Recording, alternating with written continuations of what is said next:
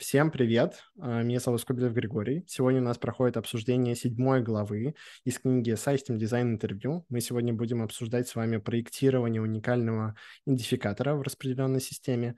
А, прежде чем мы начнем, хочется сделать небольшое объявление. У нас а, есть небольшое, но очень важное изменение. Дело в том, что мы решили сейчас сделать наши, выкладывать записи через две недели после их проведения после встреч. А Zoom-встречи, они остаются бесплатными, просто для того, чтобы стимулировать поддержку нашего а, проекта. Мы делаем такую идею, и если вы хотите нас поддержать, вы можете нас поддержать спокойно на Boosty. Там есть довольно-таки очень такая простая и лояльная подписка, и тогда вы сможете смотреть а, запись непосредственно на следующий день. Также то, что кто занимается подпиской, ребята получат вот такую вот крутую штуку в самом начале непосредственно э, сессии. Большое им спасибо за э, поддержку. И также мы планируем, возможно, делать какой-то уникальный для них контент и так далее. Это такая небольшая э, отступление от нашей встречи, но сегодня давайте возвращаться к нашей встрече.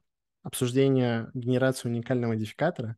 Помогать в обсуждении нам будет Артем Боярышников из компании «Мир Platform Form. Артем, привет. Расскажи немного о себе. Да, всем привет. А, фамилия немножечко по-другому читается. Бояршинов. А, пожалуйста. Да, ничего страшного. Это стандартная ситуация.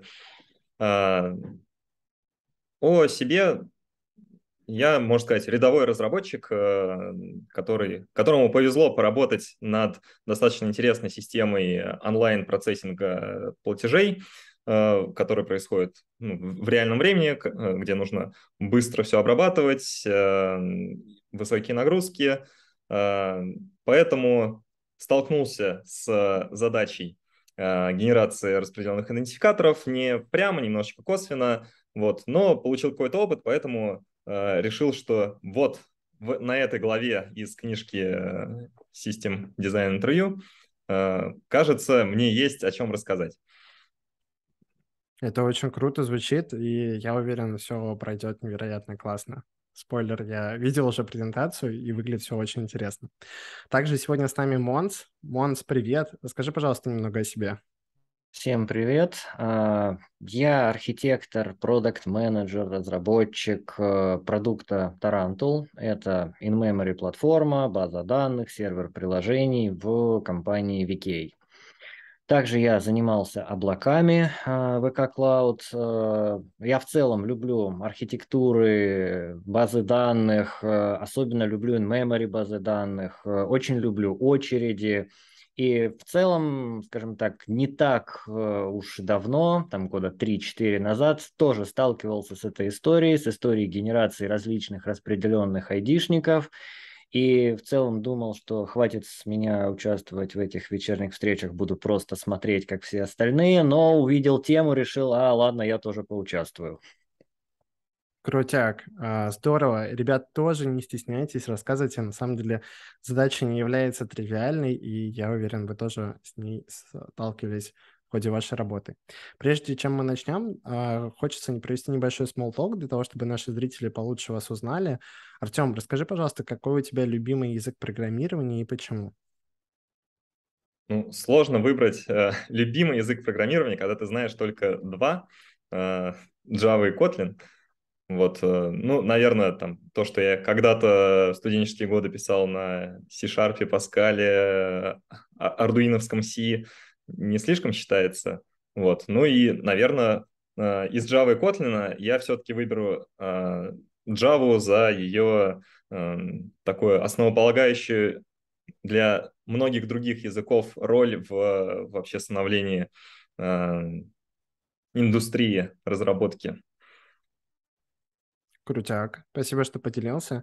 И еще, Монс, расскажи, пожалуйста, как ты представляешь идеальное начало рабочего дня для себя? Идеальное начало рабочего дня – это выходной день, когда никто тебя не достает, и можно де- делать все и работать над тем, над чем ты хочешь. Серьезно, вот эти дни со встречами, то есть я хожу в офис, э, поскольку мне недалеко, и в этот день можно вот реально спокойно поработать. То есть, когда тебя никто не отвлекает. И действительно, я в последнее время наблюдаю, что это самые идеальные рабочие дни. Ничего себе. Спасибо, что поделился. Звучит как э, очень классный лайфхак, но тут есть о чем подумать. Спасибо, да. ребят, что, что поделились своими размышлениями. Артем, передаю тебе слово. Спасибо. А, так, мы сегодня обсуждаем седьмую главу в книжке System Design Interview, которая посвящена генерации уникальных идентификаторов в распределенных системах. Вот. Ну, как в главе там было описано, что если у вас система не распределенная, у вас э, там, нагрузки небольшие, вам должно хватить одного, э, одной базы данных, в которой у вас э, будет автоинкремент на столбце стоять, и все нормально. Вот. Но как только система растет или требует э, каких-то высоких нагрузок, где применение реляционных баз данных э, уже не очень оправдано. А, в этих случаях нужно придумывать ну, какие-то другие инструменты для а, генерации уникальных идентификаторов. Вот. А, хотелось бы, наверное, начать с чего? С того, что а как, каким вообще должен быть идентификатор. Вот идентификатор маминой подруги. Вот. Ну, в первую очередь, конечно, уникальный, это главное свойство его. А, затем он должен быть короткий. А, короткий для чего? Ну, наверное, а, чтобы и визуально легче воспринимать, и для того, чтобы, когда у нас будут какие-то индексы по идентификаторам строиться, чтобы по ним и поиск был быстрее, сравнивать их было легче, чтобы сам индекс меньше места занимал. Вот, ну, в общем, чем короче, тем лучше. Желательно вообще, чтобы был, не знаю, один бит но тогда всего два получится, да? А, ну, в общем, чем короче, тем лучше. Возможно, кто-то из вас сталкивался. Вот в моей, на моей памяти было такое, что у нас были идентификаторы IN32, а, вот, и они начали заканчиваться. И вот была срочная задача срочно перевести на лонг на int64. Спринт мы на это потратили. Это еще а... удачненько. Ну, не очень сложная система была. А, дальше, какие еще бы, было бы классно иметь свойства у этого идентификатора? Наверное, упорядочиваемость. Что это значит? Что можно э, сравнить между собой два идентификатора и сказать, ну, вот это событие, ну, если речь идет о событиях там, или сущность, э, была создана раньше или позже, чем другая. Э, иногда это свойство Э, необходимо. Иногда можно там просто докинуть новое поле, которое будет э, отвечать за timestamp. Э, вот. Иногда это свойство можно немножечко ослабить, об этом чуть позже. Вот. Что еще было бы классно в идентификатор запихнуть? Можно какую-нибудь еще дополнительную бизнес-информацию. Вот, например, у нас в Мир Platform э, в идентификатор зашита еще Э, некоторая, некоторая логика, которая э, не несет никакого вот, э, логического смысла. То есть можно было бы потратить эти биты в идентификаторе на что-то другое, но вот мы зашили дополнительную бизнес-информацию, и по ней просто по идентификатору можно уже судить о каких-то дополнительных вещах, не открывая всю сущность. Вот. И последнее свойство не раскрывает чувствительную информацию. Ну, это вот, например, у нас, э, допустим, есть соцсеточка vk.com, например, э, и э, там я выкладываю альбомы своими, со своими фотографиями. Если эти альбомы будут пронумерованы там 1, 2, 3, 4, 5, 6, и я второй альбом решу э, скрыть, вот, то человек, который придет на мою страницу ее исследовать, он может понять, что, ага, один-три, э, вижу альбомы, значит, где-то есть второй, и попробовать как-то до него добраться. Ну, в общем, иногда не хочется раскрывать вот э, эту порядковую сущность э, нашего идентификатора, ну или если мы зашили дополнительную бизнес-информацию, то ее. Вот. Но вот про это мы, наверное, сегодня вообще не будем говорить. Э, хотя можно упомянуть, есть такая библиотечка HashIDs, которая позволяет преобразовывать ваш идентификатор в, э, из нормального состояния в такое уже менее понятное. У Гриши рука. Да, слушайте, а у меня есть такой вот вопрос. Если ID маминой подруги, он короткий, ну вот э, ты сказал про один бит, а если мы говорим про промышленный опыт, поделитесь, у кого какой вот максимально короткий идентификатор получалось сделать. Ну вот конкретно у нас в мир платформ Uh, у нас есть одна точка интеграции, и там у нас используется идентификатор, который должен быть уникальным в течение одного дня, не совсем глобально уникальный, но вот там у нас используется uh, а, 9 цифр. Он не привязан там, к количеству бит, то он привязан к количеству символов 9 цифр. Это вот, наверное, наш самый короткий. Слушай, 9 цифр это очень мощно прям. И правда очень короткий. Монс, а у тебя был какой-нибудь опыт? Ну, у нас обычно мы жали какие-нибудь большие типа UUID 128-битные во что-нибудь более компактное, то есть в строковом представлении, но ну, чтобы этим было удобно пользоваться, там всякие Base58 э, упаковку, там Base64, для того, чтобы они там были и читаемые, и нормально логировались, э, ну и при этом занимали поменьше. Слушай, это вообще звучит как очень крутой лайфхак, что да, можно взять uh, UID 128 бит и упаковать его в более компактный формат. А, Нет, вообще угу. можно сохранить его в бинарном виде. То есть и зачастую, как бы, когда экономится место, UUID представляется в этом самом бинарном виде, как 128 бит. А, это все хорошо, просто, просто в таком виде им пользоваться неудобно. Когда он распаковывается, то в строковом он становится 36. И вот эти 36 байт, э, идущие в логи, идущие в качестве идентификаторов там еще куда-то, становятся довольно неудобными, что гораздо лучше сжать до каких-нибудь 20 строковых байт, но чтобы эти 20 байт э, фигурировали везде. Угу. Спасибо, что пояснил. Круто. Артем, дальше тебе слово.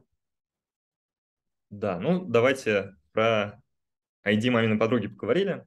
Uh, давайте про проблемы. Кстати, вопросик к тем, кто видит мой экран. Скажите, ничего не перекрывается, видно ли весь текст? Да, видно, все отлично. О, отлично. Так, какие проблемы возникают? Ну, а, если мы говорим про упорядоченность, то вот, наверное, это самое сложное в распределенных системах, как ее гарантировать. Потому что а, если мы хотим скорость, чтобы а, нодам не пришлось координироваться друг с другом, чтобы не было коллизий, то гарантировать упорядоченность уже вряд ли получится, потому что у каждой ноды свое видение того, какое сейчас системное время, и вот э, как бы возникает большой вопрос. Эм, возможно, вообще нельзя гарантировать упорядоченность, либо в какой-то э, какой-то дельте можно его э, гарантировать. Вот. Какие еще есть проблемы? Ну вот, например, что делать, если время пошло назад? А может ли вообще такое быть, что время пойдет назад? Монс, скажи. Кон- кон- конечно, может. А если используются обычные часы, не монотонные, то в этом случае у нас, например, системный таймер не очень точный, он уезжает, допустим, он э, уезжает сильно вперед, потом приходит админ такой, у меня часы уехали правит время. Конечно же, это не очень хороший админ, он не пользуется НТП, и часы начинают э, идти назад. Соответственно, мы откатываемся в прошлое. А поясни, пожалуйста, что такое НТП? Uh, Network Time Protocol – это одновременно и спецификации, и сервис. Это возможность э, выставлять себе точное время на своем компе или на куче серверов э, для того, чтобы у них было время достаточно точное с ну, некоторой минимальной погрешностью. Это mm-hmm. вот именно в какой-то распределенной системе, да? Круто. Ну, э, это, в принципе, базовый сервис. На самом деле, на сегодняшний день НТП есть э, у всех даже просто на телефоне. То есть вот когда на телефоне там ставите галочку «синхронизировать время» там с провайдером, там используется, ну, по сути, разновидность НТП. Угу. Круто.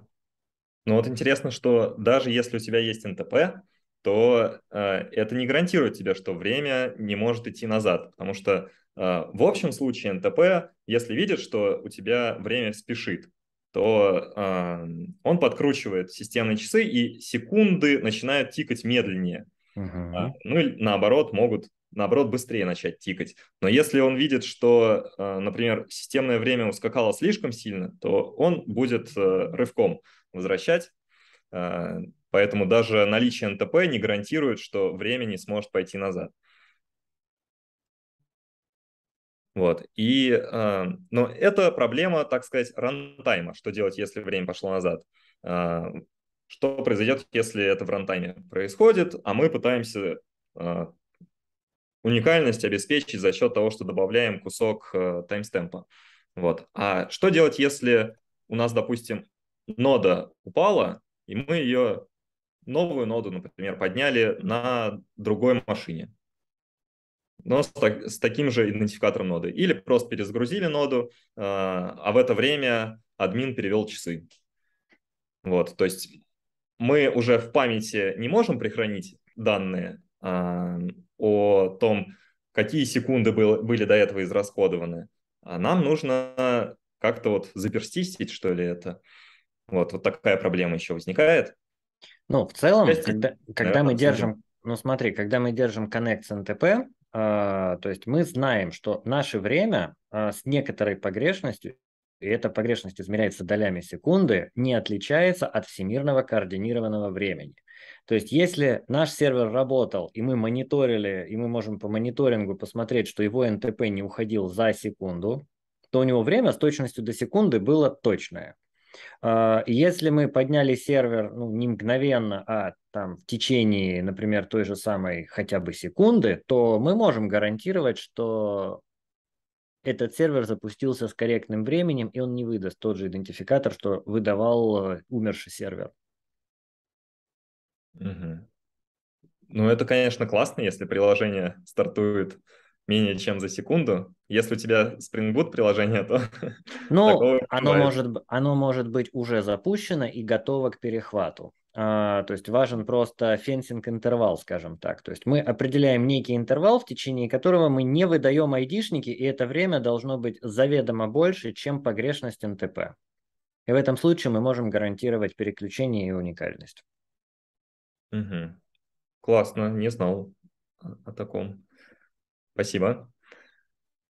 А, так, про, а, ну, про вот эти проблемы мы еще чуть-чуть позже затронем. Вот про первую проблему, про упорядоченность в распределенных системах, а, хочется рассказать. В общем, а, как раз недавно на это наткнулся, что есть в Science такое понятие, как key sorted. А, key sorted или roughly sorted – Обычно, когда говорят вот про распределенные идентификаторы, то чаще применяют э, словосочетание roughly sorted. Это э, когда ваша последовательность сортированная, но не до конца. Э, то есть недосортированная последовательность, в которой каждый элемент отстоит от своей настоящей позиции на какой-то небольшой сдвиг, вот, но вы можете э, гарантировать, что не дальше он отстоит, чем, э, чем нужно. То есть в пределах какой-то дельты э, у вас элементы могут быть перемешаны. Вот. И некоторые системы, они вполне способны жить с э, вот такими roughly sorted последовательностями. Вообще, когда в Computer Science про это говорят, то обычно про это вспоминают, когда задают какие-нибудь задачки, типа собеседования в Гугле, типа вот у вас есть key-sort последовательность, вы ее попробуйте досортировать. Вот. Или наоборот, у вас есть несортированная последовательность, попробуйте ее привести к состоянию key-sorted. Вот, потому что это быстрее, чем полностью э, отсортировать. Э, И, возможно, действительно для вашей системы sorted э, состояние последовательности будет нормальным. Вот, а для каких случаев э, идентификаторы, которые сортированы в, ну, находятся в состоянии roughly sorted, будут являться нормальным? Вот, может, Гриша может предположить? Слушай, а я бы хотел вот разобраться, а какая вообще практическая применимость вот этого roughly sorted?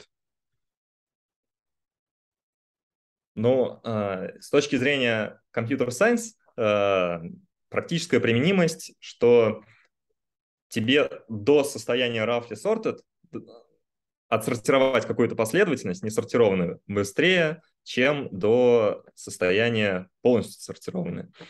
Вот. А потом И, как возможно, это тебе этого состояния достаточно для того, чтобы твоя система функционировала. Угу.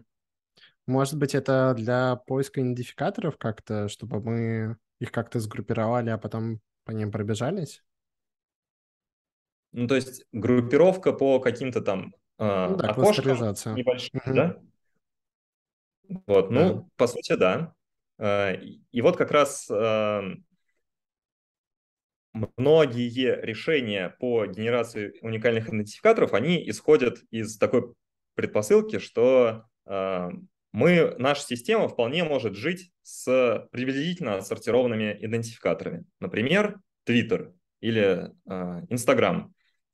У вас есть посты, которые вам нужно уметь отсортировывать по времени, чтобы строить ленту какую-то.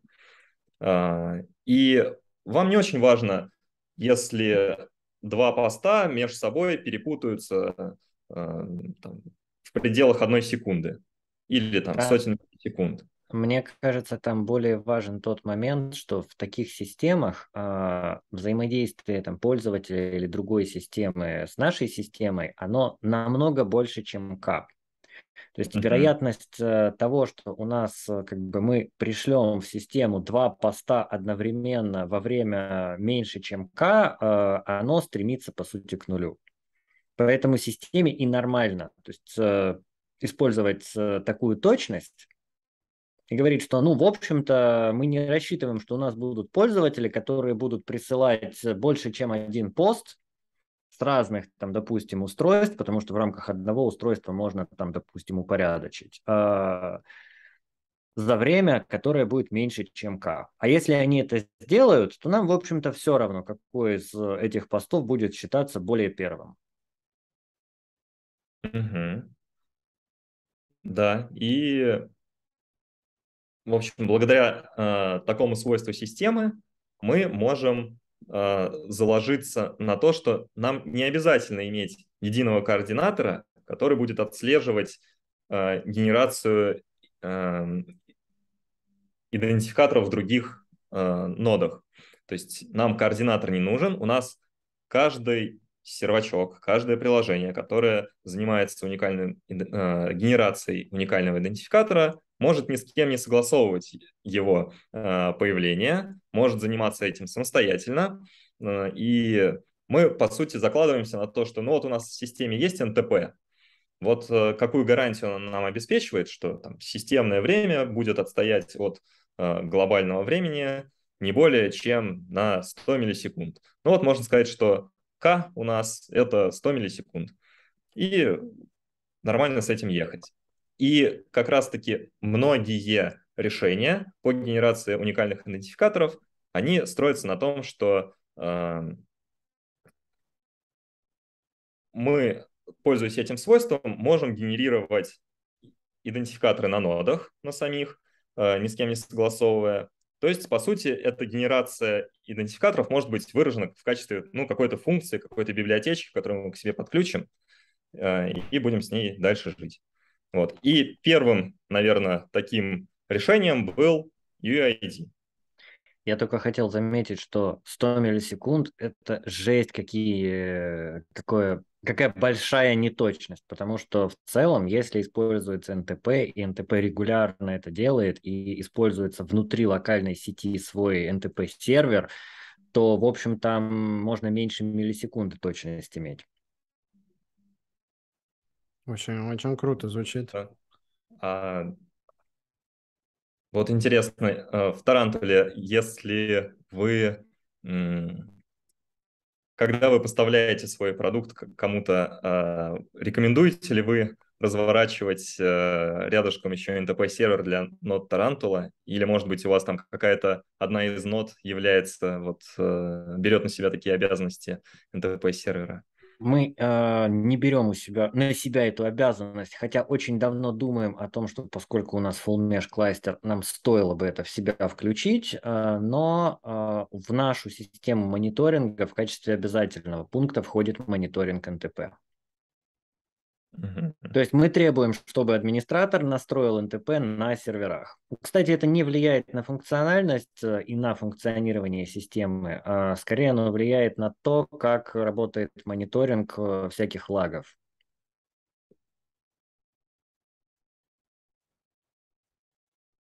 Понятно. Ну, то есть э, в первую очередь НТП скорее даже не для идентификаторов, а для каких-то еще дополнительных вещей. Ну, Но в общем, тоже да. пригодился. Вот, про UID. А, в книжке в главе описана только одна из версий этого UID, а на самом деле их там целых пять. Ну, даже можно сказать шесть, если считать uh, corner case, где все нули.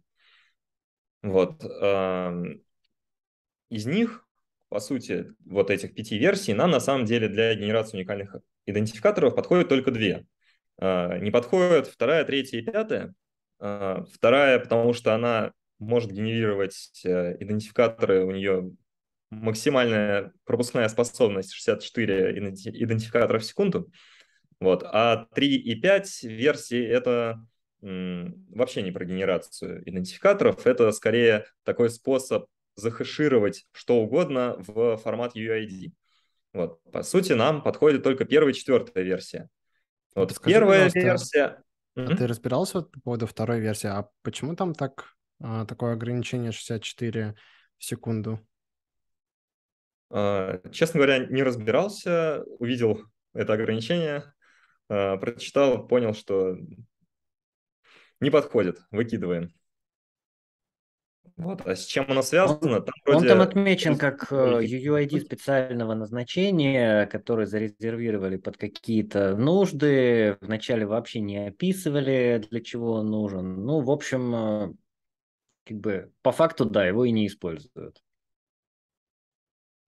Практически. Вот. Ну да, по сути у нас остается только два варианта. Первый и четвертый.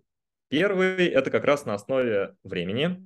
Четвертый полностью рандомный.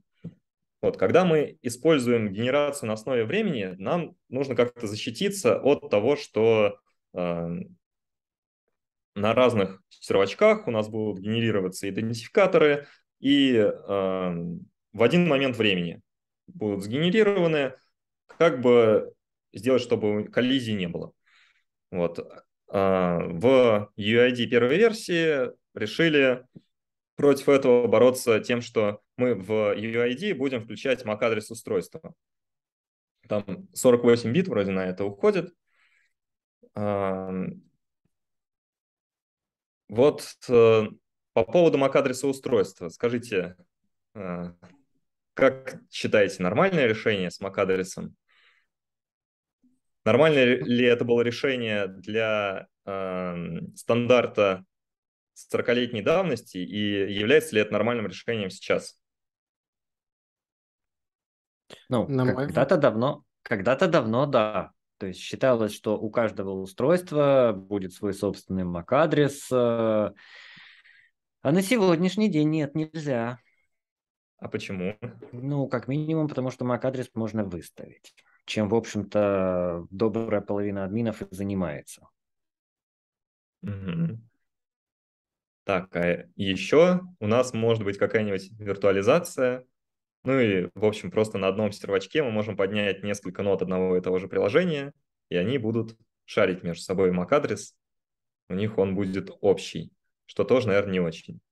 Ну, предполагалось изначально, вообще эта идея сквозит во всех э, генераторах айдишников, то есть мы возьмем время, мы возьмем э, чуточку рандома или возьмем какую-то уникальную сущность, которая нам сузит э, коллизии, и будем э, в рамках этой машины, ограничившись уникальностью времени и идентификатора, либо считать, либо генерить рандом. В общем-то, все айдишники делают это. Угу. Да, да, то есть э, нам нужно э, обеспечить какую-то уникальность, если мы к времени что-то хотим э, использовать время, нам нужно еще какую-то какой-то кусочек, который обеспечит э, уникальность э, внутри этого времени. И это э, рандом, либо какой-то node ID, может быть MAC-адрес устройства, можно что-нибудь еще. Вот. Что еще э, увидим на конкретных примерах. Вот. По поводу UID, э, у нас вот тут есть картиночки почти для, каждой, э, для каждого способа генерации идентификаторов, которые иллюстрируют э, по битам, э, сколько бит в каком идентификаторе на что уходит. Вот в UID э, первой версии 60 бит уходит на э, timestamp, причем интересно, что э, вот timestamp UID первой версии, он с, со своими прибабахами. Э, во-первых, он э, не как обычно у нас. Вот как обычно у нас э, timestamp мы делаем, там, system get current time millis. Нам возвращается миллисекунды от э, Unix epoch time. Вот. А в UID первой версии время измеряется в сотнях наносекунд и отсчитывается не от Unix Epoch Time, а от э, какой-то очень интересной даты, 1500 какой-то год. Э, ну, достаточно необычно. Э, вроде это дата принятия григорианского календаря, может, нет. Ну, в общем, если вы хотите вытащить из timestamp, о, из UID timestamp, э, вот так, не используя никакие дополнительные библиотеки, у вас вряд ли это получится сходу. Придется почитать, как же он там строится. Почему еще? Потому что вот эти 60 бит, э, они там тоже распределены э, необычным образом. Самые старшие биты находятся в конце, самые младшие в начале, и самые и какая-то серединочка находится посередке между ними. Вот. По э, поводу по странного времени, это старт григорианского календаря. Угу. Григорианский календарь все-таки. Непонятно зачем, ничего не экономит, ну вот выбрали такую дату. Угу. Вот. Ну, по сути, это был, наверное, один из первых, э, одна из первых имплементаций, поэтому каких-то ошибочек они наделали, и не очень понятных вещей. Вот. 48 а, бит на MAC-адрес, 14 бит на clock sequence. Clock sequence, кстати, во всех остальных э, идентификаторах это говорит о том, что вот, допустим, у нас в одну сотню наносекунд оказалось, мы хотим сгенерировать два идентификатора. И вот мы должны этот clock sequence на единичку перелистнуть. Но в UID первой версии не так. UID первой версии, этот clock sequence, это э, вот этот кусочек, это мы должны прихранить у себя на э, жестком диске файлик, в который будет записываться текущее состояние этого clock sequence. И если у нас э, тачка перестар... рестартанула, э, приложение, которое занимается генерацией этих уникальных идентификаторов, то мы должны этот файлик вычитать и переприсвоить значение clock sequence так, чтобы у нас э, не было коллизий, а, если время сдвинулось назад. То есть это мы боремся а, с второй проблемой таким образом. Необычное решение. А, не уверен, что кто-нибудь когда-нибудь видел у себя этот файлик с clock sequence, с текущим его значением. Вот. Но чаще всего, например, в Java библиотечке который занимается генерацией UID первой версии, там он рандомно просто выбирается. Но интересно, что он присваивается один раз на э, всю жизнь приложения э, и меняется только при рестарте. Что по сути означает, что э, UID первой версии может генерировать идентификаторы э, со скоростью 10 тысяч идентификаторов в секунду. То есть в каждые 100 наносекунд можно только один сгенерировать. Иначе хана. А, вот. Другие решения позволяют э, побольше проходную способность обеспечить. Так, а, ну вот, наверное, про UID первой версии все. UID четвертой версии, вот он, он уже намного лучше. В нем 122 бита полностью отдано под рандомную часть. И это обеспечивает просто какую-то невероятную защиту от коллизий. Потом мы посмотрим с вами на калькулятор, который позволяет считать, какая будет вероятность коллизий. А, вот. Но, по сути, UID четвертой версии, он нас спасает от вот этих проблем с каким-то ненужным клок-секвенсом, который 14 бит занимает, с MAC-адресом, который может э, от тачки к тачке меняться. Ну и обеспечивает какую-то невероятную пропускную способность по генерации идентификаторов и э, низкую вероятность коллизий. Вот, в общем, UID Гла... 4 версии... Главное, очень... чтобы был хороший рандом. А это, кстати, вот да, Монс да. прям сейчас у меня из головы достал вопрос. Я очень хотел его задать по поводу того, что вот я его хочу задать зрителям и послушать их версию, а потом мы это обсудим. Как вы думаете, как вообще генерируются рандомные числа? Ну, то есть вот прям по-настоящему рандомные. Очень интересно послушать ваши истории. Не стесняйтесь, поднимайте руку, можете пока вот подумать, а я расскажу еще вот а, нашу историю из Юмани, как мы это делаем. То есть смотрите, вот а, сейчас, как а, Артем показал, у них есть разная архитектура ЮИДа, и вот эту архитектуру можно на самом деле спокойно самим использовать как угодно а, и взять за основу для того, чтобы, например, что-нибудь сделать. Вот мы, например, используем а, тоже у нас есть место, где нам нужен публичный идентификатор, и мы как раз-таки используем четвертую версию, но мы рассчитали, что нам хватит всего 78 бит для того, чтобы делать все рандомно, ну, то есть прям по-хорошему рандомно, без коллизий, там очень большой запас, и все прекрасно. А остальную часть, вот как в самом начале мы говорили, про ID маминой подруги, что мы там заложили бизнес-логику какую-то, которую нам надо. Также заложили там, как наши данные шардируются и распространены по кластеру. Вот, это довольно-таки очень прикольно и интересно. Так мы смогли использовать. Вот, mm-hmm. это по поводу идеи. Есть ли какие-нибудь предположения по поводу рандомных чисел? Ребят, не стесняйтесь, врывайтесь. Если вы знаете ответ, это очень круто и можете рассказать. Если не знаете, тоже сделайте предположение. Там очень интересно, и ответ вас удивит. Вот. Артем, вот ты, например, знаешь, как генерируются по-настоящему рандомные числа?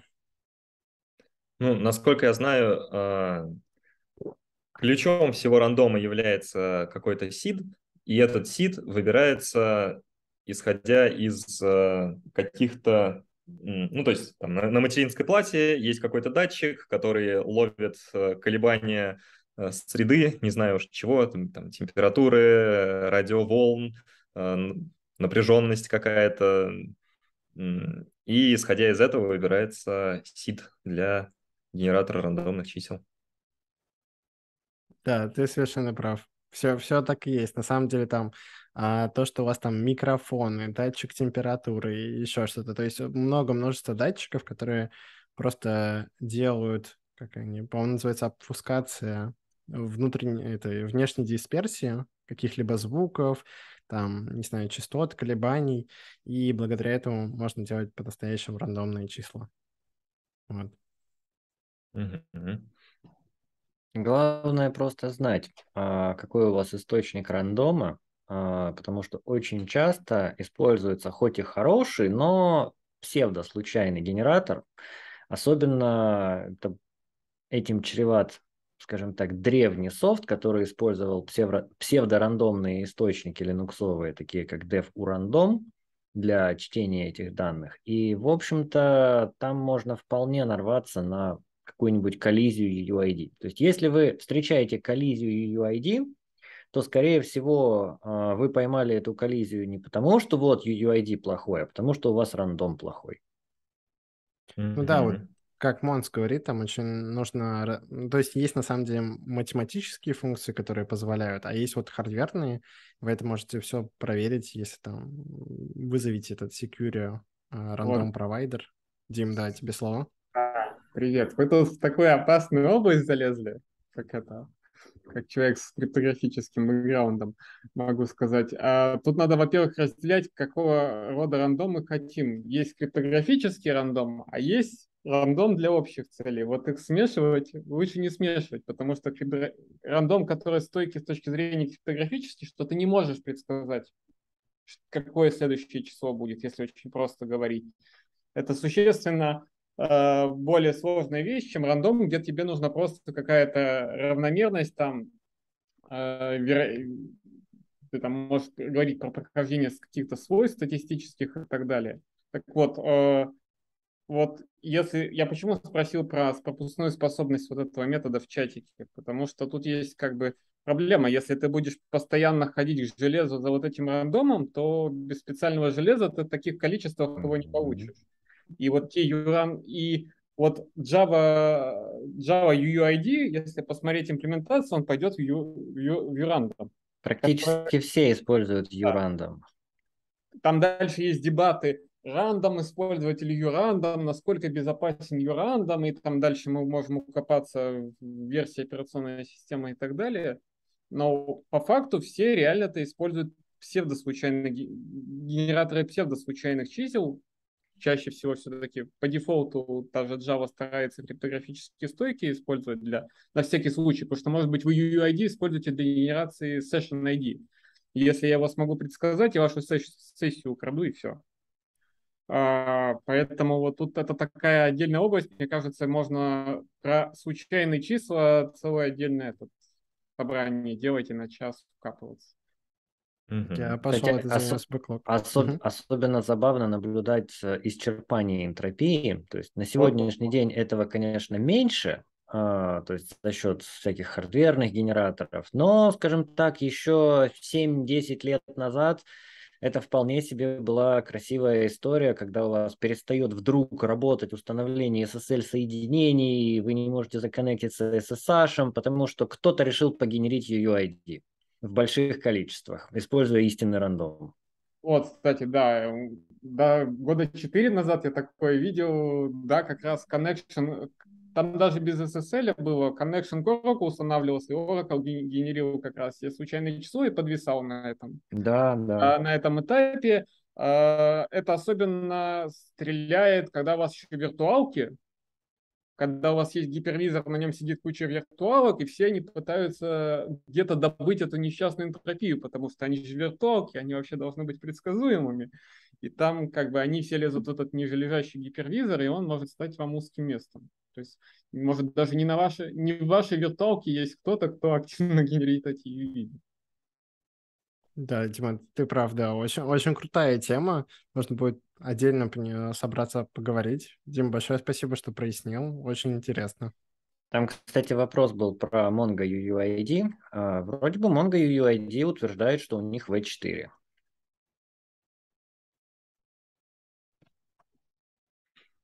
Угу. Да, про то, как работает рандом, это, конечно, интересная тема, и про то, что система может подвисать на генерации уникальных, э, ой, э, действительно рандомных чисел, я даже не слышал. Интересно. Вот. А, ну, давайте дальше двинемся. А, в книжке там дальше про недостатки UID говорят, а, что, мол, длинный 128 бит, не увеличивается со временем, но, как мы видим, если берем первую версию, то увеличивается. А, хотя тоже странно приходится сравнивать, потому что там странно распределены части, отвечающие за время, вот, но тем не менее. А, и дальше может принимать нечисловое значение, ну, это вообще странная, а, странный, странная критика, потому что Ну, кто вам мешает 128 бит представить э, с помощью десятизначного алфавита? Э, ну, получится, да, чуть, чуть длиннее, чем в э, 16-значном алфавите, который используется в э, энкодинге UID. Но можно представить в виде числа. Вот. А какие еще недостатки можно докинуть? А, вот плохо копируется в стандартном строковом представлении. А, интересный недостаток, который озвучила компания Planet Scale, а, будет ссылочка в чатике после доклада. Там они пишут, что мол, ребята, ну что вы, задолбались уже копировать UID, что у вас там через Ctrl-W он не выделяется, приходится мышкой ну или там двойным щелчком.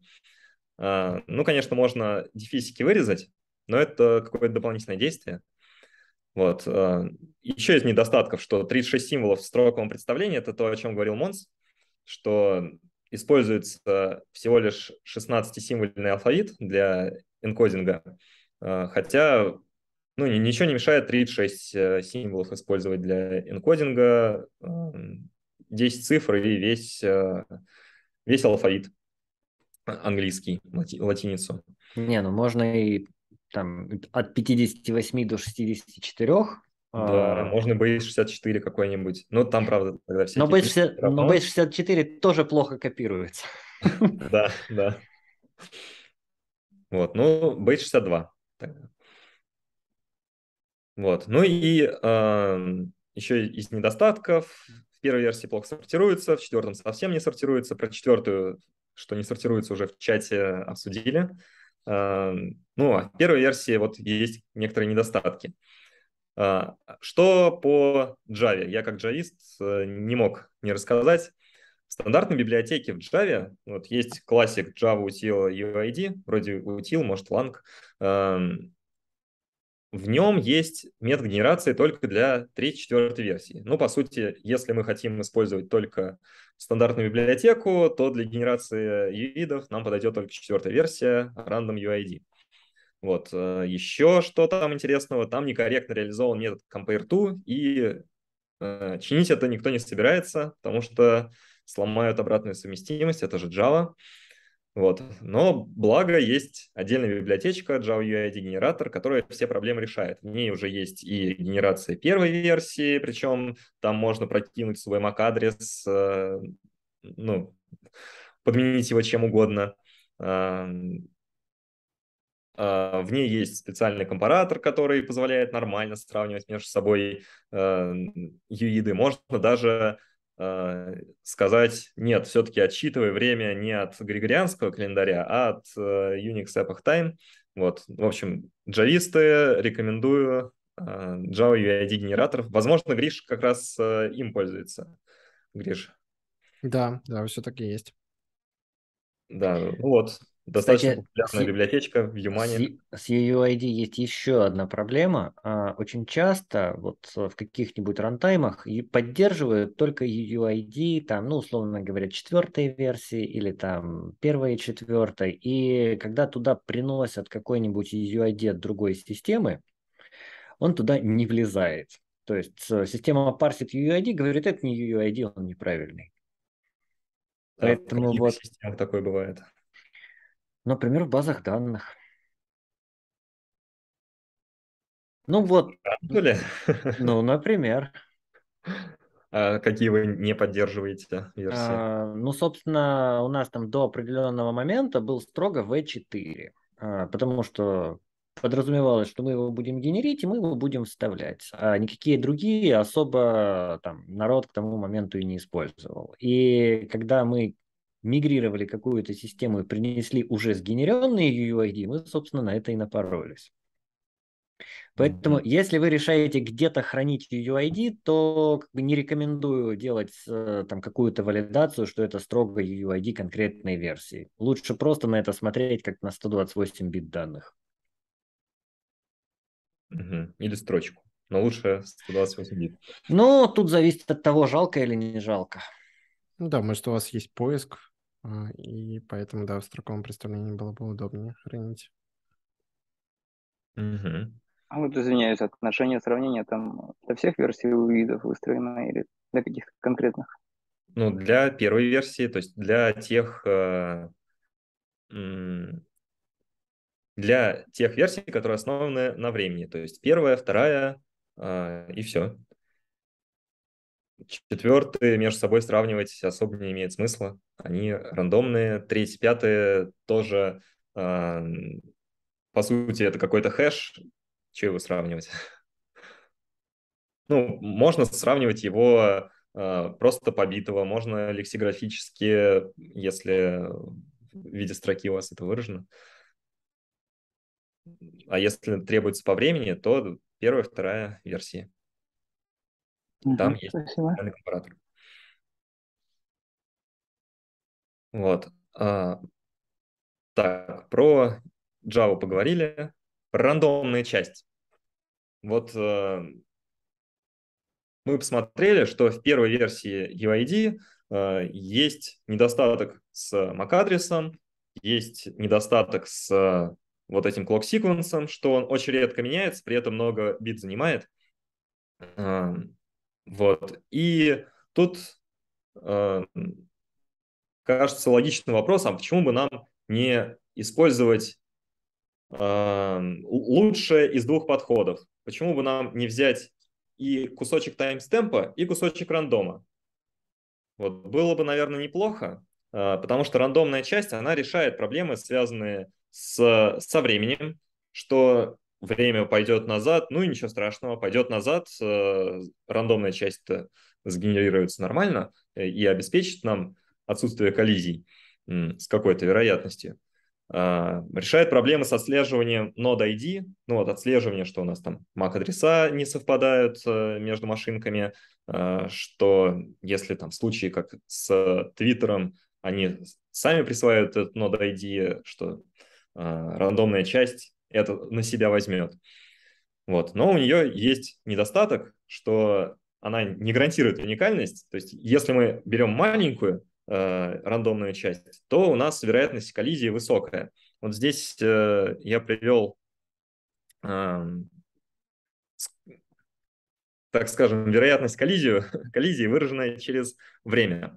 Э, кстати, как я это считал, есть хороший вот такой вот сайтик на NanoID Collision Calculator. А, советую тоже, кому интересно, а, его изучить, посмотреть. Здесь можно вы, выставить какой-нибудь алфавит, например, вот 16-символьный алфавит э, и количество символов. Ну, допустим, UID, сколько у нас? 32 символа, каждый символ от э, нуля до f. Можем посмотреть, какая, э, сколько получается нам нужно времени для того, чтобы при генерации 1000 ID в секунду получить вероятность коллизии 1%, но всего первую только коллизию. Вот получилось 83 миллиона лет, вроде неплохо. Возможно, подходит для нашей системы. А, может быть, даже слишком много. Ну вот, по сути, вот сюда я переписал эти 83 миллиона лет. А, а что Интересно, а произойдет как они, это, как они это могут считать? Ну, там используются просто вероятностные какие-то формулы, ну, то есть теории вероятности. Там они приводят в конце birthday problem. Это Интересная задачка. День рождений называется по-русски. Парадокс день рождений. Это такая известная задачка в стиле в комнате собрались 30 человек. Как по-вашему, какая вероятность, что у двух из них э, дни рождения, рождения совпадут? Ну, найдутся два человека, у которых совпадут дни рождения. Называется парадоксом дня рождения, потому что ну, тут называется проблема дня рождения, еще это называется парадоксом дня рождения, потому что ответ там неожиданный. Угу. Да, он такой контринтуитивный. Как и вся теория, связанная с этим всем. В общем, наш мозг не предназначен для восприятия какой-либо статистической информации. Угу. Ну, это вообще очень интересно, потому что вот меня, например, я недавно занимался тем, что нужно было выбрать алгоритм э, хэширования. Я выбрал, э, у меня был выбор между Blake 2, Blake 3, Argon и еще всякие другие. Я пошел просто генерировать, э, по-моему, там триллион или очень большое количество идентификаторов и смотрел, где у них там. В, в мапу их просто клал и смотрел, когда там коллизия появится. Ну вот, и так считал. Как дождался? Я, да, я нам оставлял. Вот. Ну, интересно, интересно. Здорово. Надо будет обязательно заценить сумку. Спасибо. Mm-hmm. Все-таки вот в этой табличке хотелось бы уточнить, то есть через 83 миллиона лет накопится такое количество уидов, что 1% от них будет одинаковыми. Нет, нет. Это через 83 миллиона лет с вероятностью в 1% мы получим только первую коллизию при генерации тысячи идентификаторов в секунду. То есть это первая коллизия будет. Не 1% коллизий, а первая коллизия с, одной, э, с вероятностью 1%. Первая коллизия с вероятностью 1%.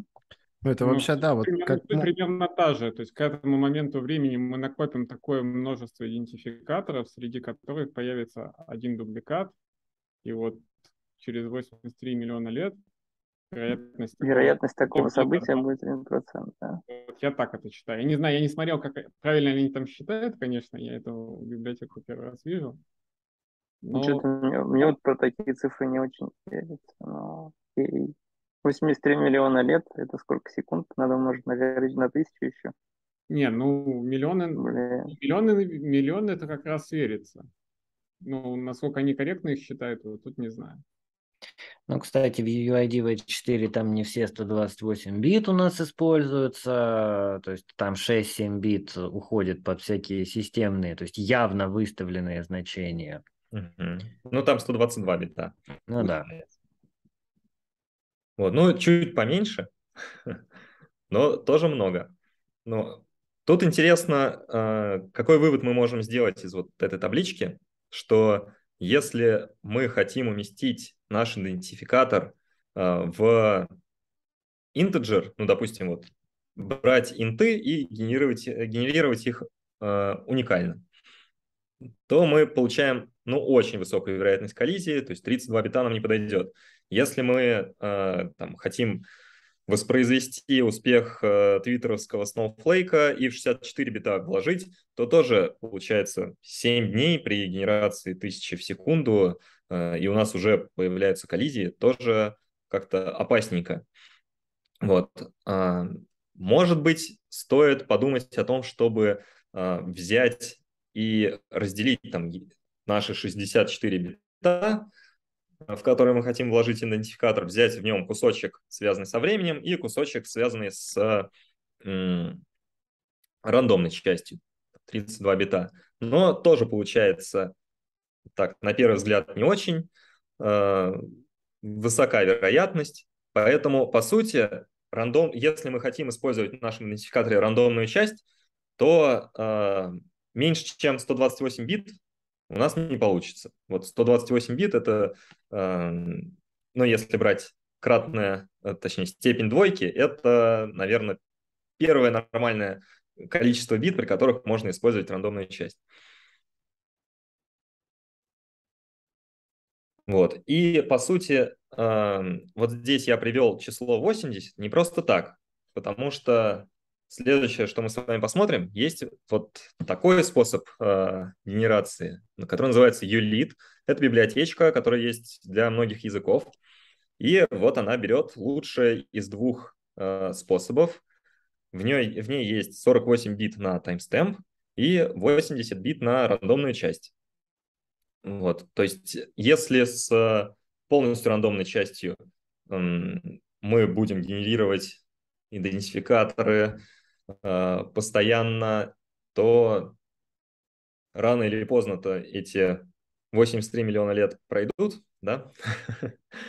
А здесь э, мы гарантированы, гарантированно говорим, что вот 48 э, бит мы отдаем под таймстемп, и в рамках этих 48 бит допустим, это одна миллисекунда, у нас э, гарантируется вот такая-то вот вероятность коллизии, которая задается 80 битами рандомной части. Вот. Еще эти юлиды хороши тем, что они занимают всего 26 символов, в отличие от э, э UID версии 4, потому что, ну, вообще UID, э, потому что тут используется 32-значный алфавит, Base32. Ну, и они, получается, сортируемые по времени, регистры независимые. Очень неплохая библиотечка. Возможно, проблему многих закроет. В целом, а, да, сам юлит можно использовать э, в качестве... Для него в качестве хранилища можно использовать хранилище UUID, поскольку он те же 128 бит, но преобразовывать его к соответствующему виду. Угу. И да, он не так вредит индексам, поскольку он отсортирован. Да, в общем, это, наверное, одно из лучших решений, которые мы за сегодня увидим. Вот. Какие еще есть на основе рандомной части?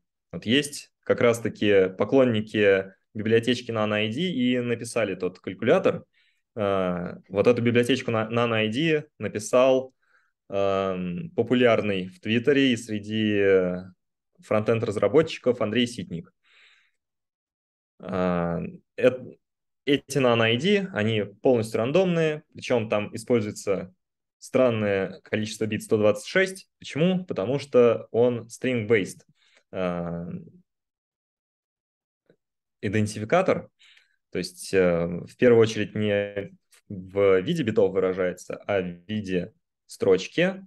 А, там используется base64 алфавит, и поэтому всего 21 символ в строковом представлении занимает. А, хотя на самом деле этот nano-ID, он не ограничивает вас. Вы можете там передать любой алфавит, любое количество символов, таким образом его под себя кастомизировать. А, по сути, наверное, можно сказать, что это как UID версии 4, но только чуть получше. Не для всех кейсов, конечно, чуть получше. Если у вас, например, база данных, в базе данных лежит что-нибудь, ну, вы задали столбец UID, то на ID вы, наверное, туда не сможете положить. Вот. Дальше, про Snowflake. Вот в книжке не очень подробно про него написано, и там так сказано, что вот Snowflake — это ультимативное решение, которое всем подходит, всем хорошо, а, хотя на самом деле это не совсем так. А, почему? Потому что Snowflake а, ID, по сути, это серверное приложение, которое вы отдельно разворачиваете, к которому нужно ходить, кидать отдельные запросы. При этом это серверное приложение вы поднимаете в нескольких инстансах, чтобы обеспечить какую-то отказоустойчивость, чтобы пропускную способность э, нужную вам выдать. Вот. Нужно балансировать между этими приложениями нагрузку от ваших клиентских, так сказать, приложений. При этом для того, чтобы обеспечивать уникальность нода ID, в Snowflake нужно поднять еще рядышком кластер Zookeeper, который будет э, отслеживать вот уникальность Node ID, если у вас попробует, попробует подняться э, сервер Snowflake с тем идентификатором, который уже был, ну, э, ему это Zookeeper сделать не даст. Вот, то есть э, решение, конечно, хорошее и ультимативное, но требует очень большого Э, очень больших затрат с точки зрения инфраструктуры. Можно я замечу? Вот смотри, а, здесь а, для отслеживания нода ID используется Zookeeper. То есть вот да, как бы с такой формулировкой это довольно сложно. Но если вдруг а, у вас в системе уже есть возможность откуда-то взять уникальный нод ID и быть уби- и убедиться в том, что они не сгенерятся, то есть не запустятся вдвоем, то оно резко становится хорошим и удобным решением. А что может быть вот таким э, Что, чем можно а... заменить Zookeeper, если у тебя его нет? Ну, на самом деле, если мы возьмем практически любую распределенную базу данных, а, у нее ноды уже так или иначе нумеруются. Ну, то есть я повторял Snowflake для Тарантула. А, в Тарантуле есть э, собственные, собственная нумерация нод, то есть у каждого инстанса есть свой номер, и мы не можем просто присоединить к кластеру еще один с таким же номером, то есть его отстрелит. И в целом, как бы вот Snowflake заезжает внутрь Тарантула без зукипера, без каких-то вспомогательных нод. Я просто как бы в качестве node ID использую его собственный ID-шник внутри. Угу. Но по ну, сути, это, еще... А, ты не используешь Snowflake ID, э, не берешь там их докер-образ и просто... Нет, себя нет, конечно, я алгоритм использую. все это для себя. Я алгоритм переписал просто. Ну, то, что он Монс рассказывает, это на самом деле много где используется. Вот, например, в Redis это точно так же есть. Тоже у них там своя имплементация Snowflake. Mm-hmm. То есть просто получается конкретная реализация Твиттера, она громоздкая и подходит, наверное, там только Твиттеру, но при этом сам алгоритм хороший. И то есть я встречал пейпер, э, на базе которого я, в общем-то, и ре- реализовал Snowflake-like э, алгоритм. Э, то есть там просто вместо вот этого нода и дата-центра используется, то есть такая же емкость, но просто нода ID на 1024 ноды. И, в общем-то, этого хватает для большинства приложений выше крыши. Да, да. А, ну, кстати, ты правильно заметил, что а, вот сам Snowflake ID, он не очень приемлем для э, большинства приложений вот в том виде, в каком он существует. Но э, сам алгоритм хороший, и многие к себе заимствуют. Ну вот получается, в Тарантуле вы заимствовали, и э, не только вы. Например, так, это слайд про Snowflake ID, но подробно в книжке было, поэтому мы его пропустим. Пойдем дальше. Хазелькаст, например, тоже к себе позаимствовал. В общем, многие решения заимствовали и даже часть названия э, вырезали, поэтому вот называется Hazelcast Flake ID. Э, тут они немножечко перетасовали, но ID и Sequence э, в Твиттере 10 э, бит было выделено под Node ID, здесь 16. Вот. И, кстати, интересный вопрос, почему? Э, я поразбирался, оказывается, э, в Хазелькасте вам не нужен Zookeeper, потому что Хазелькаст, он сам, э, сам кластер Хазелькаста будет заниматься выбором этого нода ID. Причем как он будет э, это выбирать, э, нода ID? При, присоединяется новая нода, он смотрит, а какое предыдущее максимальное значение. Ну вот тебе плюс один. Э, если у вас э, таким образом происходит там, нода выбыла, нода пришла, нода выбыла, нода пришла. А, когда-нибудь у вас вот эти 16 бит закончатся. А, если бы это было 10 бит, это произошло бы раньше, да, 1024. А, ноды мы смогли бы переварить. Вот. В случае с 16 битами сколько там? 65 тысяч.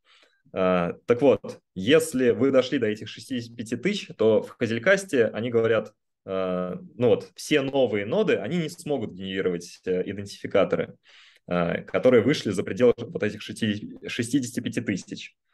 И если у вас отвалились все ноды, которые генерировали идентификаторы, все новые ноды э, имеют идентификатор выше 65 тысяч с хвостиком, то у вас нет никакого выбора, кроме как перезагрузить кластер. Хотите ли вы перезагружать кластер? не очень понятно, но вряд ли хотите. Кстати, довольно странное решение, потому что нам нода ID нужен э, только для того, чтобы обеспечить уникальность в рамках работающих нод. Если у нас не может существовать одновременно двух работающих нод с одним нод ID, то, в общем-то, никакого смысла в этом нет. Ну, если... Да, наверное, можно было бы усовершенствовать это решение – и, например, если какая-то нода выбыла из кластера там больше какого-то значения времени, которое точно назад не отмотается, то можно было бы, наверное, переиспользовать.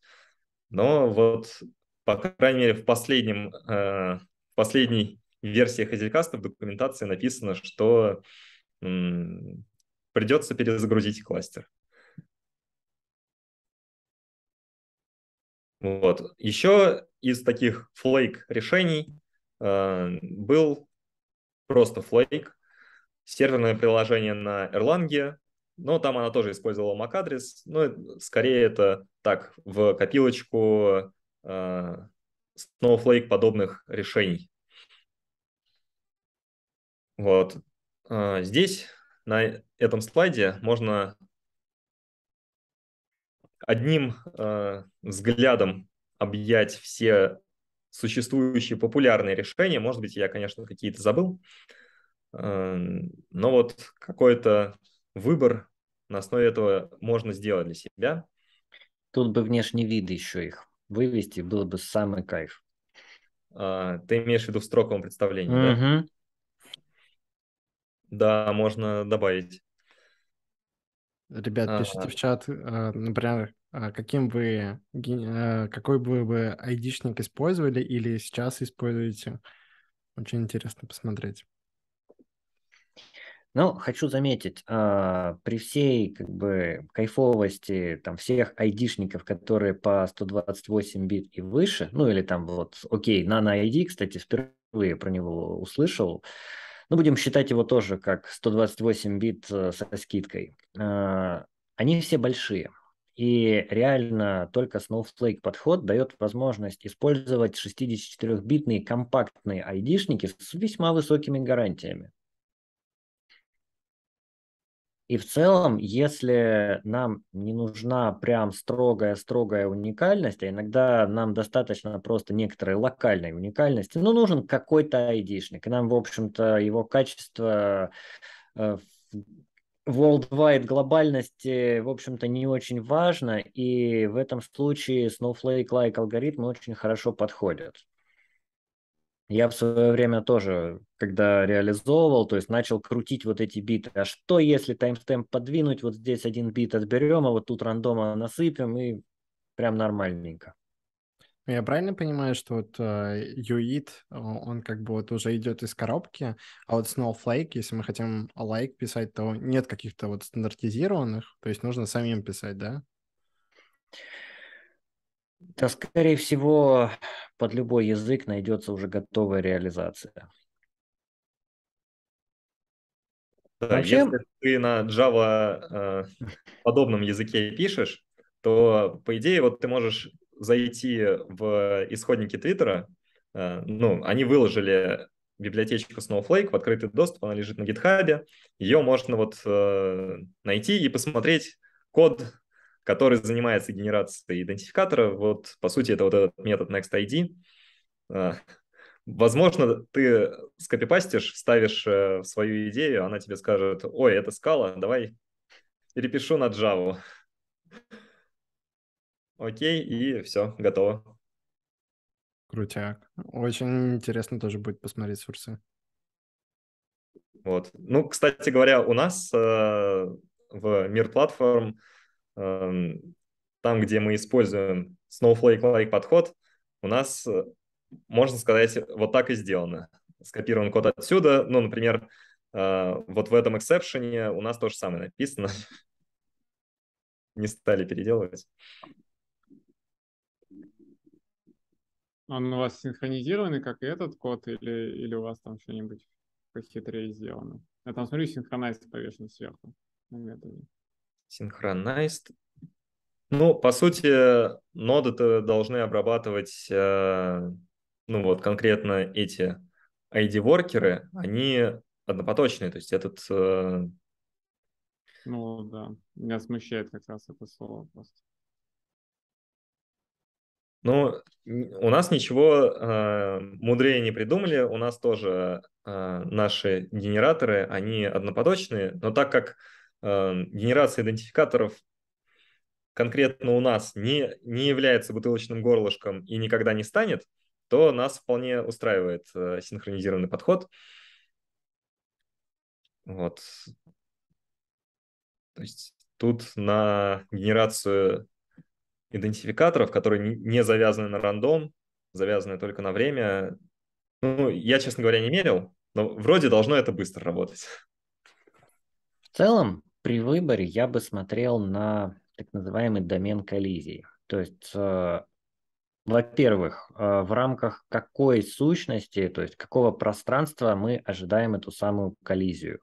То есть если там, мы подразумеваем вот тот самый universally unique, то есть мы генерим уиды, идентифицируем ими что-то, и это что-то существует там всегда в пространстве и времени, и мы не хотим, чтобы с ним никто никогда не пересекся. Это один подход. Другой подход – это если у вас просто используется какая-либо там распределенная база данных, и там есть какой-нибудь дополнительный контроль. А, то есть стоит, в принципе, подумать, а что, если мы все-таки эту самую коллизию поймаем? То есть, ну, в общем-то, какие последствия? Если дальше все равно это вылезет э, там в виде какой-то незначительной ошибки и все пойдет нормально дальше, да, в общем-то, нет смысла городить огромные здоровенные айдишники. Вот то, что даже Мон сейчас рассказывает, на самом деле, да, это совершенно правда. А, если у вас там обнаружилась коллизия, очень-очень часто в вашей бизнес-домене будет какой-то вторичный признак, который вам поможет уточнить однозначно, что вы хотели найти. Такое очень часто бывает.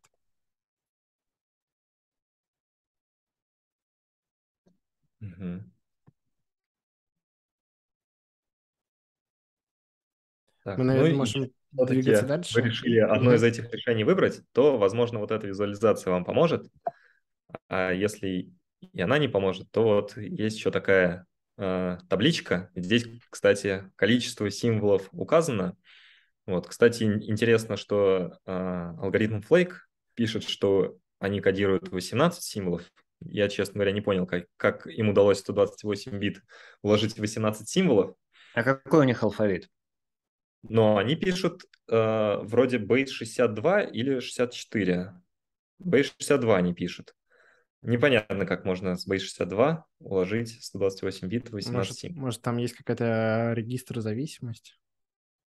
Не, ну base 62, он уже регистр зависимый, то есть это э, 26 mm. символов латиницы, умноженные на 2, потому что регистр зависимый 52, э, и плюс еще 10 цифр. Итого 62.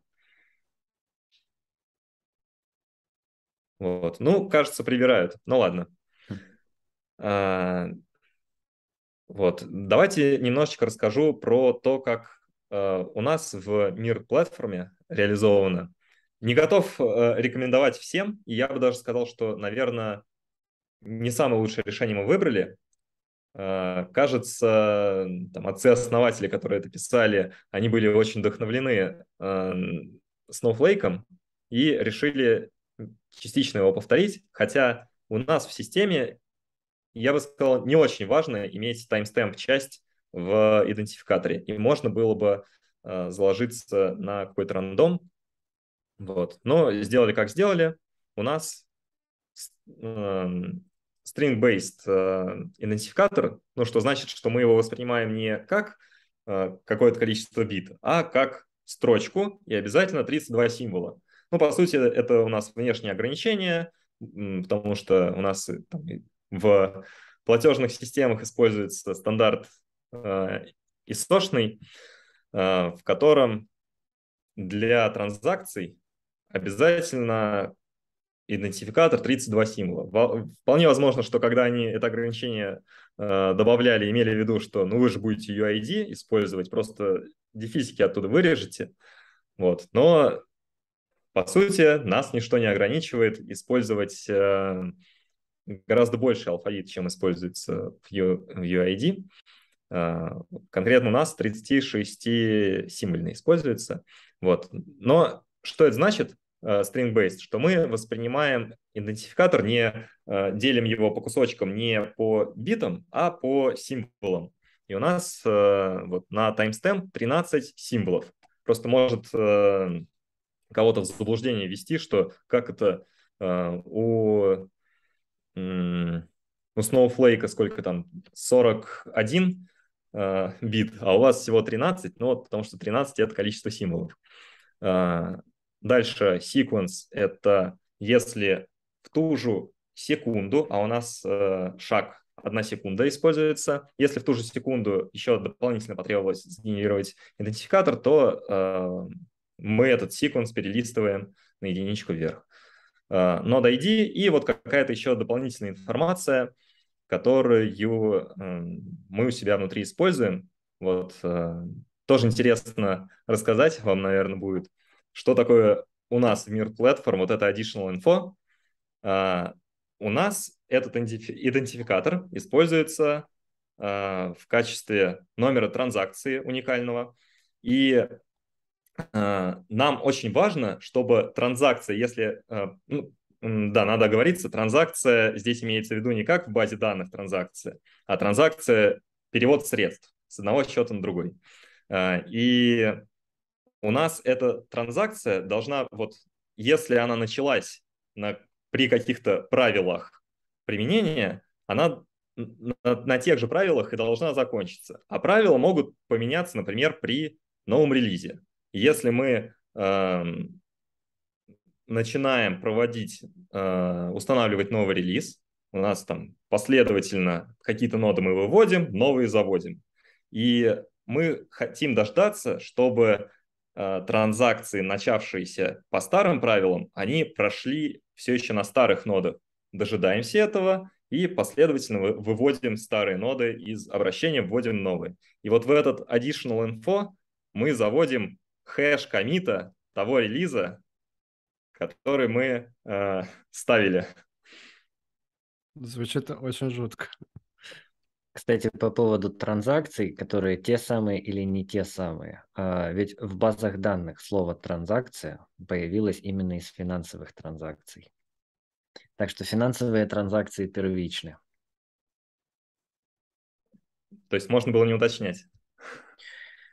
Ну, если мы говорим про базы данных, то лучше, наверное, уточнить, что мы имеем в виду финансовую транзакцию, но исторически.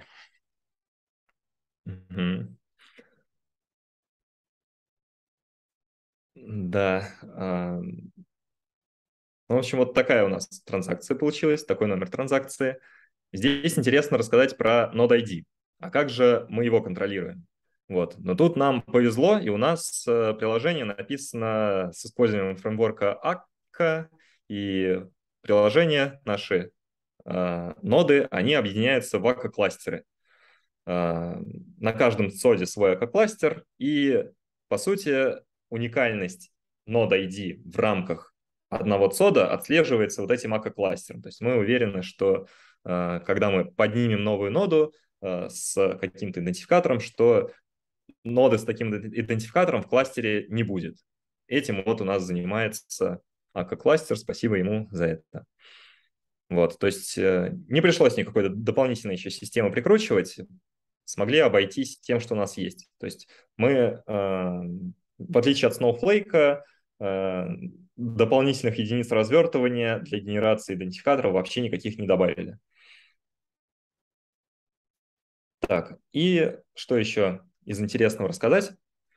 А, помните, стояла перед нами проблема, когда время идет назад, но есть еще, наверное, такая проблема.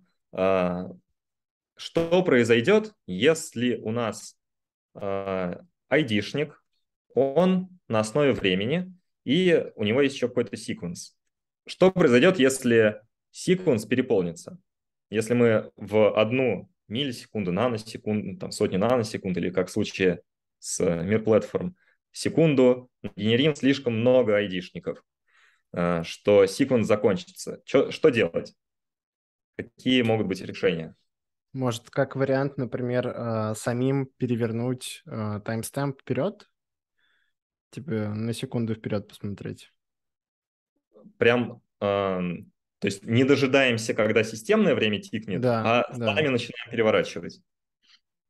Но как вариант решения, но достаточно опасный. Потому что, а вдруг у тебя такой поток хлынет, что ты э, вперед все время э, все идентификаторы израсходуешь, потом у тебя нода упадет, перезагрузится, э, а у тебя уже заняты идентификаторы на это время. Вот. Поэтому большинство систем, ну, например, твиттеровский Snowflake, что он делает? он, если пришло какое-то слишком большое количество запросов на генерацию новых идентификаторов в рамках одного тика времени, то он просто дожидается следующего интервала. А, он ждет, пока системное время тикнет вперед, и уже тогда будет генерировать новые идентификаторы. Вот, то есть мы упираемся по производительности в это. Вот. А, а что сделано у нас? Мы решили, что ну мы же key-based, э, ой, key-sorted, э, нам не очень важно, как э, по времени, насколько сильно расходится. И мы можем вполне взять и нашу транзакцию на секунду назад отодвинуть. Потому что ну, придет нам слишком много запросов в одну секунду, мы из прошлого будем воровать. А как-то контролируется, что в прошлом этот секвенс был не израсходован? А, конечно. А, по сути, у нас есть мапа, в которой хранится, а, ну, в, сам, э, в памяти приложениях есть мапа, в которой хранится секвенс за последние несколько секунд.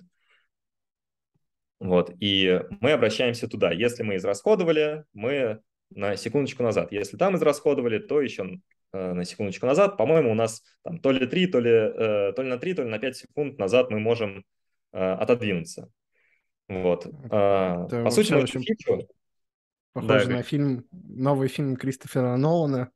Очень похоже там, как на довод. Слушай, а что будет, если вы не найдете вот такой вот э, запас? Тогда мы кинем эксепшн. Вот. Хотя могли бы, наверное, подождать следующие секундочки, но мы кидаем exception. У меня в реализации busy loop написан, поскольку там таймстемп довольно высокого разрешения, разрешения, мне как бы не жалко воткнуть busy loop и подождать. Угу. Но вообще хороший способ, довольно интересный, а, с заглядыванием в прошлое. То есть э, мы расходуем всего немножечко, то есть нам нужно там, константное количество памяти для того, чтобы помнить предыдущие несколько интервалов, но это очень хорошо расширяет нам вот этот burst лимит. Да, вот у нас как раз таки эта задача возникла э, при такой берстовой нагрузке, когда один из наших э, клиентов, один из наших банков, который к нам ходит, э, у него э, произошел где-то затуп, в очереди накопилось большое количество сообщений, э, потом, когда, когда они починились, из этой очереди все вычиталось, и э, они в нас э, большое количество запросов закинули. Вот. Э, кстати, интересно э, сказать, что по сути, вот левый вариант, он обеспечивает какой-то rate limiting, да, то, что было в четвертой главе. вот. А к нам, когда пришло большое количество запросов, вот э, мы решили попробовать реализовать э, воровство неизрасходованных секвенсов из прошлого. Ну, у вас тоже window, у вас просто окошко растянуто побольше. Ты же говоришь, что у тебя какой-то момент эксепшн вылетит, так что... Ну, да, да. Вот, но э, какие-то верстовые нагрузки в рамках одной секунды мы смогли расширить max capacity там, с сколько у нас? Два символа 36 э, в 36 символьном алфавите что-то не могу сейчас э, быстро посчитать. Ну, в общем, какое-то количество значений, вот мы его умножили на там, 3 или 5 секунд. Таким образом, растянули, расширили. Ну там. да, неплохо. Ну, наверное, это связано с тем, что мы выбрали не очень хорошее значение секвенса, всего два символа. Э, в том же Snowflake намного больше получается сгенерировать в рамках одной миллисекунды, а у нас в рамках одной секунды. У вас таймстемп, мне кажется, слишком крупный. Ну, то есть надо было брать миллисекунды. А так, емкость да. у вас э, секвенса такая же практически. Ну, то есть 36 на 36 это 1296, а там, насколько я помню, 5 э, бит, что дает нам 1000. ну, 1024. Нет, подожди, там э, 12 бит на секвенс, то есть 4.96. Да, там вот в Mm-hmm. Да, да, ванильной, действительно. ванильной версии 12, а в Hazelcast 6. Мгм. Ну да. Могу еще рассказать историю тоже про айдишники. А, Это было во времена, когда я еще не знал ни про какие юлиды, возможно, их тогда еще и не было.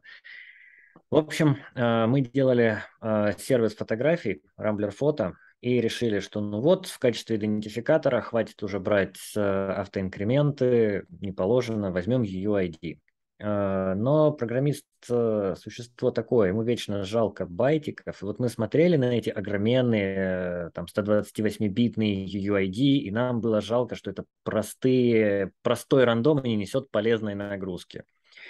А там, конечно же, то есть был пользовательский шардинг, э, там были еще какие-то раскидывания по альбомам, и мы решили, что мы сделаем свой собственный, то есть, э, ну, скажем так, доменный, для своего домена UUID. То есть мы точно так же, мы взяли 128 бит, мы расписали, что вот у нас есть айдишник пользователя, айдишник альбома, айдишник фотографии, то есть наложили туда лимиты, э, и составили полностью кастомный UUID.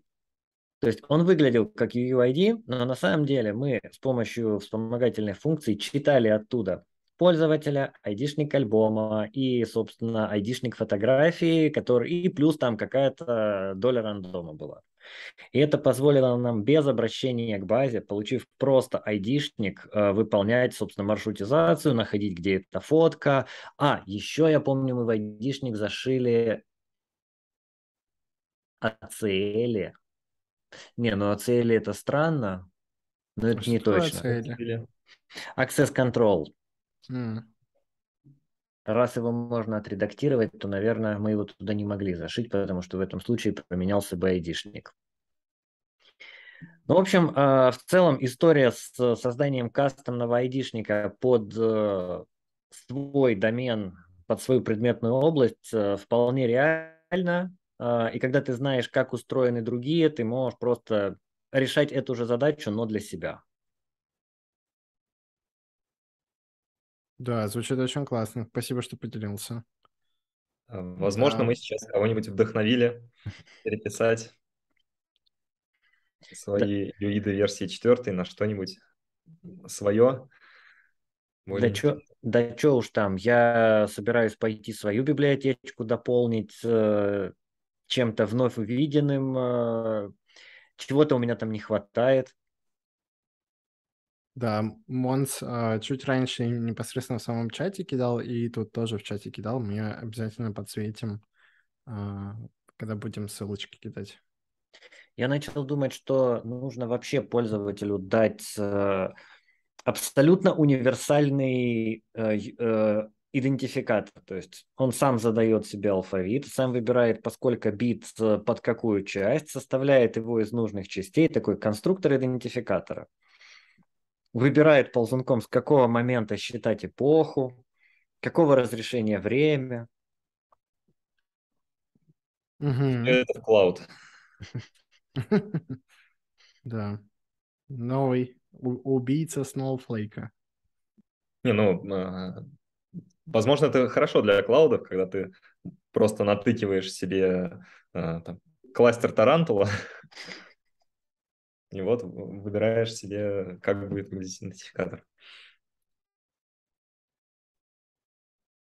Ну, Мгм. кстати, есть еще одна история. А, В этот раз она уже про Тарантул, да.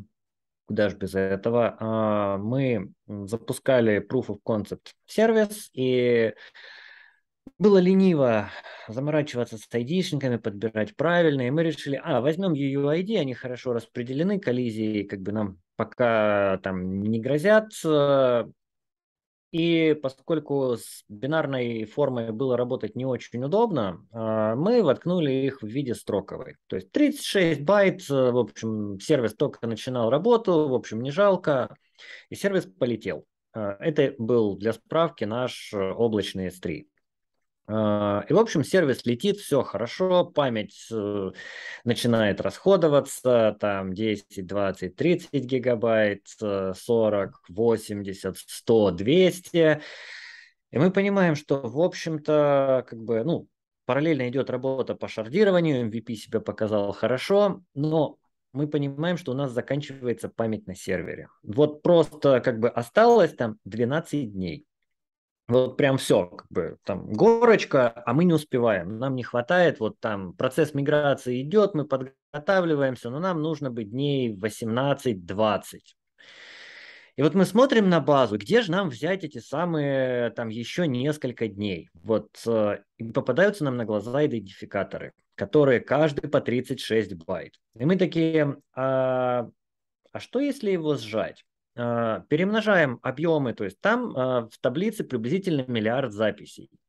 И мы такие, хм, каждый символ экономит нам гигабайт памяти резко. Вот э, ты смотришь на это, вроде бы, ну как бы, ну что там этот идентификатор на фоне всего остального, но каждый байт на миллиарде записей дает гигабайт.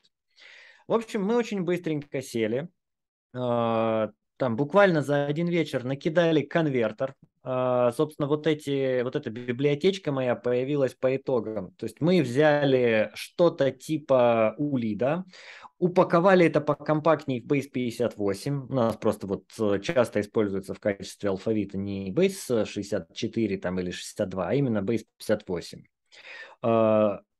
быстренько перепаковали, сэкономили по несколько байт с каждого идентификатора, и за счет этого, то есть это дало нам те самые несколько дней на миграцию. Круто. Да, очень классно. Это вот вообще... Лодочка.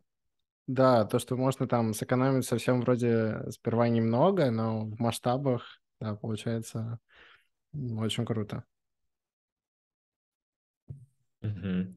Слушайте, ребята, вот мы э, почти всю сегодняшнюю встречу говорим о тех случаях, когда можно э, либо полностью рандомный выбрать идентификатор, либо завязанный на время, но так, чтобы у нас обеспечилась э, roughly sorted э, гарантия. А что, если нам нужна гарантия строго отсортированных идентификаторов? Что в таких случаях можно сделать? Можете поделиться своим опытом, кто как с этим работает? Вот Слушай, помимо очень... автоинкремента в базе данных э, в реляционной, можно ли что-нибудь еще придумать? Очень хороший вопрос. Мы, например, когда делали, а, как я уже рассказывал, генерацию кастомного своего UID V4, мы на самом деле об этом особо не задумывались, вот. Как ты, вот расскажи, пожалуйста, зачем нужна вот строгая упорядоченность? В каких кейсах? Мне, наверное, сложно конкретный кейс привести, но вот если у тебя происходят какие-то события, и все твое приложение завязано на последовательности этих событий, тебе ни в коем случае нельзя, чтобы э, идентификатор одного события был больше другого, хотя событие произошло раньше. А, вот э, что это за системы такие могут быть? Может, кто-то из ребят подскажет? Очереди. Очереди. Uh, собственно, здесь э, в самом вопросе кроется ответ – событие. То есть, когда мы говорим про взаимосвязь одного события от другого, то есть, например, в тех же очередях есть очереди которых порядок, ну, в общем-то, почти гарантируется, вот он похож на эти самые key-sorted последовательности, а есть FIFO, где вот строго в каком порядке поступили, в таком и должны процесситься. И в этом случае как бы нам нужны идентификаторы, которые строго упорядочат нам э, эти события, там эти задачи сообщения. Ну, возможно, внутри очереди такая проблема решается проще, э, чем если у тебя просто есть кластер из э, несвязанных между собой нод. В очереди а... все-таки ноды между собой как-то обмениваются информацией. Это такая же распределенная система с такими же проблемами. То есть, если она монолитная и не шардированная никаким образом, то да. А если она распределенная, то в ней все те же самые проблемы. Угу. И как можно обеспечить, ну вот, наверное, э, в таких случаях можно использовать какой-то атомарный счетчик. А как эти атомарные счетчики реализуются? Ну, это та же самая задача, как а, обычная задача сделать распределенную базу данных. То есть тебе придется либо делать э, какой-то Active Standby логику по классике, либо какой-нибудь Raft имплементировать и делать счетчик. Raft. Делать счетчик на лидере? На чем? На лидере. Ну, да, ну, ты можешь не обязательно лидера использовать, ты можешь какой-нибудь использовать Каспаксос, например, я не знаю, и без, обойтись без выбран, выделенного лидера, но э, в алгоритмах без лидера частая проблема – это contention, и они не очень хорошо в нем работают. Лидер, в чем, в чем польза лидера? Он еще, кроме того, что такие алгоритмы с лидером проще, они еще позволяют э, достаточно лиш, легко решить проблему контеншена, когда у тебя все стучатся, идут в лидера, а в лидере, в лидере ты худо-бедно можешь э, их локально упорядочивать, синхронизировать и локально снизить контеншн проще, чем распределенный. Угу. Строго, строго, строго согласованной системе. Дима, скажи, а что делать, если вот э, я не базу данных пишу, я пишу обычное какое-то веб-приложение, да, оно высоконагруженное, э, с какими-то повышенными гарантиями по э, latency ответа, и обычную реляционную базу данных использовать нельзя, она не справляется. Э, что мне можно использовать тако, такого, из существующих решений, чтобы обеспечить уникальный идентификатор, э, вот, чтобы он где-то на, на стороне генерировался. И при этом... Я просто здесь перечислил Long и Опять-таки моно монотонный, да, вот это все? Да. Упорядоченность. Да. Просто вот то, что я здесь перечислил, я не уверен, что это можно использовать. Uh, у нас вроде использовался в одном месте Atomic Long uh, хазелькастовский, но uh, что-то мы переделали, не помню. Я не смотрел, у них э, разные реализации, возможно, есть. То есть Hazelcast изначально же не строго консистентная система. То есть они предпочитают доступные. Ну, конечно, это все очень условно, и э, это как консист, про кап-теорему уже говорить не модно и так далее, но, допустим, я пока забуду про это а, для простоты. То есть Hazelcast изначально делали, чтобы он был в первую очередь доступным. То есть если его разрубить на две части, эти две половинки будут как, как, как это, две половины червяка ползать сами по себе. Ну и с соответствующими последствиями. То есть у счетчики разъедутся, я не знаю, как они там его дальше мержат, потом, скорее всего, какая-то у них стратегия выбрана и так далее. Потом они в какой-то момент э, в четвертой версии, по-моему, прикрутили, собственно, Raft, сказали, что вот есть CP-система, э, Consistent Partition толерантная система. Если хотите более строгих гарантий, берите ее, но понятно, что гарантии по доступности будут угу. ниже, и производительность будет ниже. Да, но вот конкретно про iAtomic Long, а так, они а так вот, пишут, что это часть ЦП. Да, системы. значит, они его переписали уже на ЦП. Из похожих библиотек я видел, по-моему, на Java именно вот как библиотека без persistence, наверное, я не помню, у нас persistence или без. Uh, Atomics есть библиотека. Сейчас найду ссылку, скину. Возможно, они тоже счетчик реализовали. Обычно это все идет попутно с чем-то еще. То есть прямо вот отдельных систем чисто сделать счетчик я не видел. Обычно это вот утилитная функция в каких-нибудь memory гридах. Как бы заодно. Ну вот тебя примеры, по сути дела, туда же. Собственно, да, я когда смотрел на постановку задачи изначальную вот в книге, то есть, ну, в общем, да, понятно, там про собеседование, про алгоритмы, но для того, чтобы генерировать 10 тысяч уникальных ID в секунду, я просто поставлю один replica set Тарантула и буду генерировать себе 100. И, в общем-то, как бы я буду генерировать их на мастере, я буду их фиксировать, и я включу синхронную репликацию. Соответственно, они мне будут гарантировать, что они у меня не повторятся и не продолбаются. И, в общем-то, как бы иногда можно вместо обычной базы данных взять необычную и решать, э, что называется, по старинке. Угу. А каким образом там будет э, обеспечиваться связь между нодами, как они будут обмениваться информацией? Там синхронная репликация, а, синхронная кворумная репликация.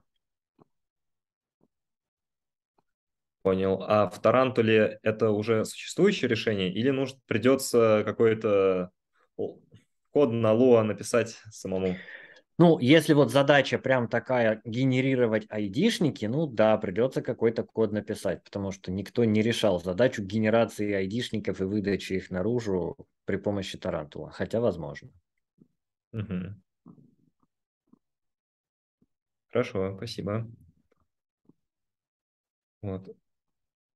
Ребят, а, по сути, наверное, а, у меня по докладу, по вот этой презентации все.